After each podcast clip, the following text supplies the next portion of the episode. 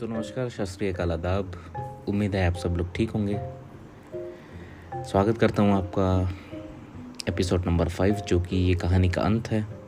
Final episode है टिकर्स ऑफ़ अतुक और पिछले एपिसोड में आप मेरे साथ बने रहे, इसके लिए धन्यवाद। मुझे मेरे दोस्तों से काफ़ी अच्छे रिव्यूज़ मिले कहानी के बारे में। कुछ सजेशंस भी, मैं ख्याल रखूँगा उसको कि जो भी गलती पिछले एपिसोड्स में मैंने करी है वो शायद मैं ना करूँ ना दोहराऊँ।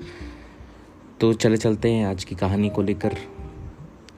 जैसे कि आपने पिछले एपिसोड्स में जो था जो एक्टर्स जॉन बलूचे से लेके क्रिस फेरली तक उनके जुड़ उन, उनके साथ जुड़ी हुई उनकी घटनाएँ उनके मौत के रीजंस और उसके बाद कुछ घटनाएँ ऐसी भी जो शायद कोइंसिडेंट है या फिर कुछ और, पता नहीं।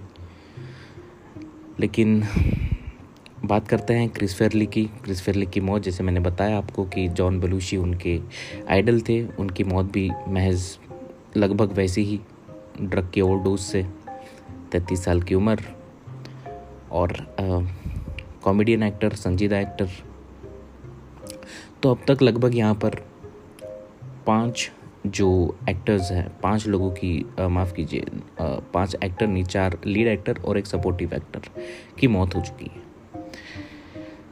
तो यहाँ पे जो कहानी आज की कहानी आगे बढ़ती है क्रिस फेरली के साथ क्योंकि क्रिस फेरली भी जो थे वो जॉन बलूशी से काफ़ी प्रभावित थे। तो यहाँ पर एक चीज़ होती है कि आ, क्रिस फेरली ने जब ये अतुक की कहानी सुनी जब स्क्रिप्ट उनको सुनाई गई तो लगभग उसके पाँच महीने के बाद उन्होंने अपने एक दोस्त को, उनके जो दोस्त है फिल हार्टमन, उनको भी सुनाई। और उन्हें भी काफ़ी ये पसंद आई। ठीक वैसे ही क्रिस फेरली ने फिल हार्टमन को सुनाई, जैसे इसके पहले जो एक्टर थे, जॉन कैंडी, उन्होंने अपने दोस्त माइकल को सुनाई थी। और आपको तो पता ही है कि माइकल की भी मौत हो गई।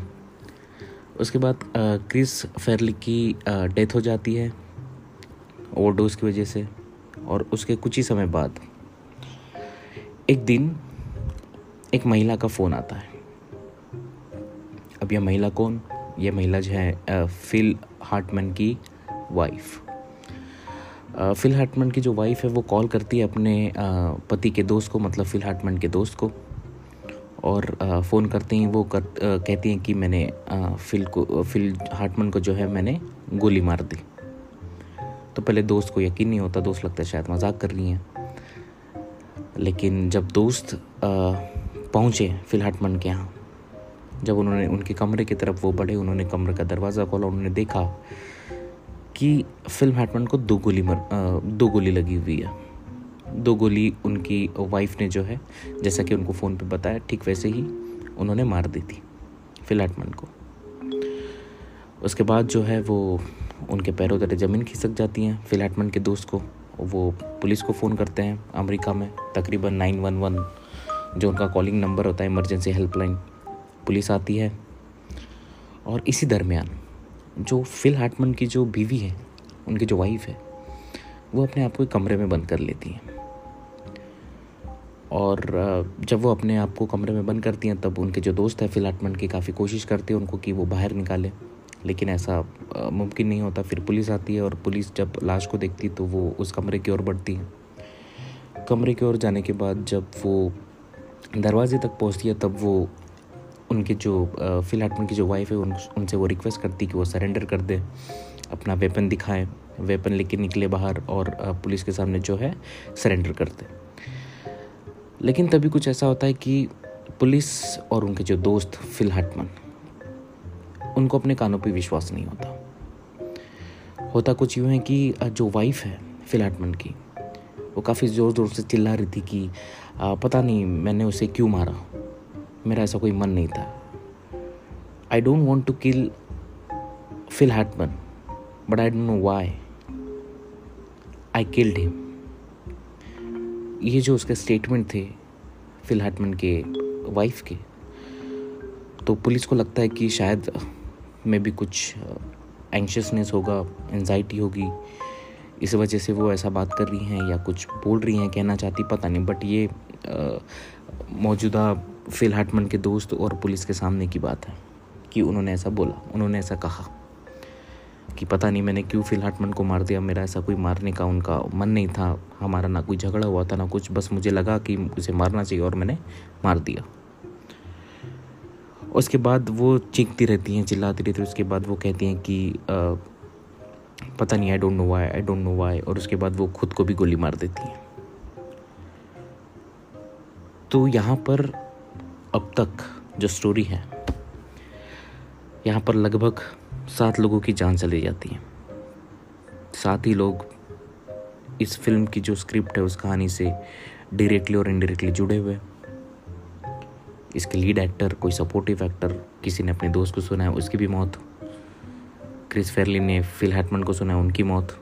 उसके बाद जॉन कैंडी ने माइकल डोंग को सुना है, उनकी मौत। तो लगभग यहाँ सात जनों की मौत हो जाती है। अब जो है यहाँ पर जो राइटर है टॉट कैरल प्रोडक्शन हाउस है यूनाइटेड आर्टिस्ट और जो डायरेक्टर है वो।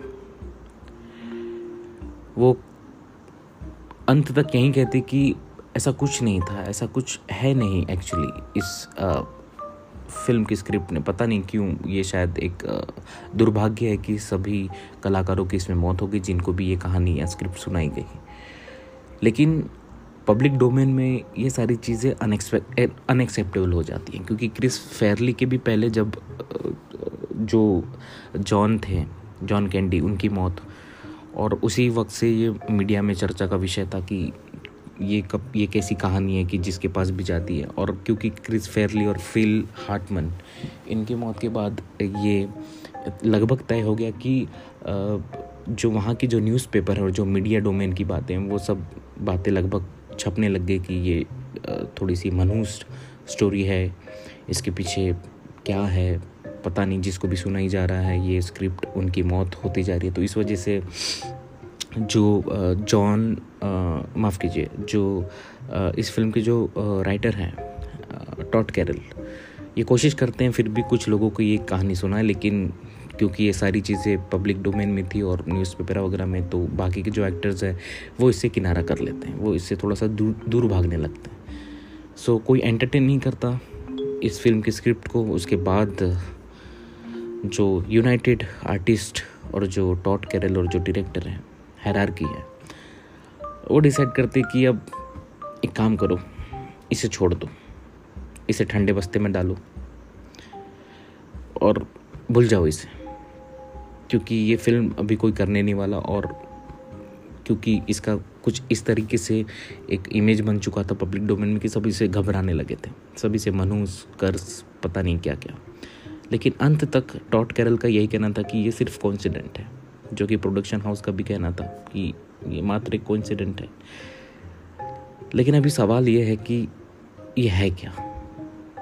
सात लोगों की मौत, जिनमें से दो की ओवरडोज ओवरडोज की वजह से एक की रोड एक्सीडेंट में जॉन कैंडी को जो है वो दिल का दौरा पड़ता है, Michael Dong, brain haemorrhage, Farley जो है, क्रिस फेयरली वो लगभग जॉन जैसी ही उनकी मौत हो जाती है।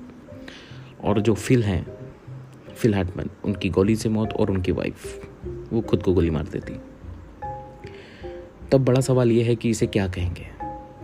हॉलीवुड की एक फ़िल्म अब इसे कर्ज कहेंगे या सिर्फ़ कॉन्सिडेंट ये अभी भी सवाल बना हुआ है, लेकिन उसके बाद किसी ने कोशिश नहीं करी ये फ़िल्म बनाने की। ना ये कभी फ़िल्म फ्लोर पे आई, ना किसी ने उसका ज़िक्र है। जब टॉट कैरल और प्रोडक्शन हाउस ने डिसाइड करा कि इस पर अभी फ़िल्म नहीं बनेगी, वो दिन और आज का दिन है कि किसी ने इस फ़िल्म के बारे में कुछ नहीं कहा। सबने इस, इससे पल्ला झाड़ लिया, इस, इससे हाथ ऊपर कर लिया ये फ़िल्म से। और उसके बाद कभी ना फ़िल्म बनी ना कोशिश की गई ना किसी को सुनाई गई। ये बस अपनी बदकिस्मती की वजह से किसी कोने में मे भी शायद किसी संदूक में या बॉक्स में ये अल, अलमारी में पड़ी होगी शायद। तो ये थी कहानी अतुक की और जो सवाल जैसे कि मैंने आप लोगों से किया अब ये आप सोचें कि ये क्या था। ऐसा भी कुछ हो सकता है, क्योंकि जब मैंने ये कहानी सुनी थी तो लगभग मैं भी काफ़ी काफ़ी ज़्यादा मैं इसमें कंफ्यूज हो गया था। कंफ्यूज थोड़ी बहुत मुझे घबराहट भी हुई थी इस स्टोरी को लेके, लेकिन ये मुझे काफ़ी अच्छी लगी, काफ़ी अच्छी इन द सेंस ये क्योंकि रियल घटना थी सबसे पहले। दूसरी बात, ऐसी कोई चीज़ें मैंने कभी सुनी नहीं थी इसके पहले, कि कभी ऐसा कुछ हो भी सकता है। एक खुद की फ़िल्म एक एक फ़िल्म की स्क्रिप्ट जो खुद बनना चाहती हो, मैं समझता हूँ कि शायद इस स्टोरी पे भी एक फ़िल्म बन सकती है। लेकिन ये बदकिस्मती है अतुक की, ना इसके बाद, ना इसके ऊपर किसी ने कुछ बनाने का कोशिश किया, क्योंकि यहाँ पर एक जो फ़िल्म अतुक का जो जो बेस था, वो एक कॉमेडी जॉनरे का था, क्योंकि यहाँ पे चार कॉमेडियन एक्टर, जैसे कि मैंने आपको हर चीज़ का एक सबके बारे में बताया, उनका जॉनरे बताया, उनका तरीका बताया कि वो क्या थे। तो लगभग चार जो कॉमेडियन थे एक्टर इसमें लिए गए थे। वो इसलिए क्योंकि इसका जो बेस था कहानी का, वो एक कॉमेडी बेस था मतलब उसे कॉमेडी की तरह एक पेश करना चाहते थे, इसके जो डायरेक्टर और जो प्रोड्यूसर है वो। बहरहाल अभी इस फ़िल्म का ना कोई रिसेंट अपडेट ना कुछ कुछ भी नहीं। लगभग ये सारी चीज़ें नाइनटीन सेवेंटी नाइन से शुरू हुई और कहीं जाके स्टार्टिंग या अर्लीज टू थाउज़ेंड में ख़त्म हो गया होगा सारा सीन तब से लेके आज लगभग पंद्रह बीस साल गुजर चुके हैं, इसमें कोई अपडेट नहीं है। तो ये थी कहानी आज की और आप मुझे शेयर करें कि आपको ये कहानी कैसी लगी? और आप मुझे ये भी बताएँ कि आप, किस तरह की कहानी आप सुनना चाहेंगे जो रियल बेस्ड हो क्राइम हो, या थोड़ा साइंटिफिक हो, या कुछ और जो भी आपका मन करे, जो भी कहानी सुनना है आपको। क्योंकि मैं कोशिश करता हूँ यहाँ पर कि जो भी है वो सिर्फ़ सत्य के आधारित पर एक घटना मैं आपके सामने पेश करूँ अपने तरीके से। क्योंकि जो कहानी मुझे ऐसा लगता कि जो एक ये कहानी ने मुझे अपनी ओर खींचा तो मैं भी यही कोशिश करता हूँ कि शायद मेरे जैसे जो और भी लोग होंगे, जो जिनका ये टेस्ट होगा, जो सुनना चाहते हैं ऐसी ही कहानी, वो भी शायद इस चीज़ से खींचे चले आए। तो एक और चीज़ मैं इसमें ऐड करना चाहता हूँ, माफ़ कीजिए, कि अभी जिस वक्त में ये ये पॉडकास्ट जो है, मैं वो रिकॉर्ड कर रहा हूँ, इससे कुछ ही देर पहले मेरा जो एक दोस्त है काफ़ी अच्छा दोस्त है। उन्होंने मुझसे दरख्वास्त की है रिक्वेस्ट की है कि मैं एक स्टोरी कवर करूँ। एक ऐसी रियल स्टोरी जो थोड़ी सी हॉरर हो थ्रिलर भी हो उसमें तो उनका उस उस बंदे को थोड़ी भूतिया वाली कहानी ज़्यादा पसंद है। तो उसके लिए मैं डेडिकेट करूँगा अगली कहानी, जिसका नाम होगा the ghost of flight four zero one ये ये भी जो कहानी है वो सत्य घटना पे आधारित है। बाकायदा ये रिकॉर्ड में है। ये जो कहानी मैं अगला जो पोस्ट कार्ड सॉरी पॉडकास्ट ले आऊँगा आपके सामने।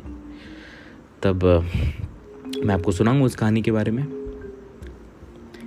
तो तब तक आप इंतज़ार कीजिए और आप अपना और अपने परिवार का बहुत बहुत ख्याल रखें तब तक के लिए धन्यवाद।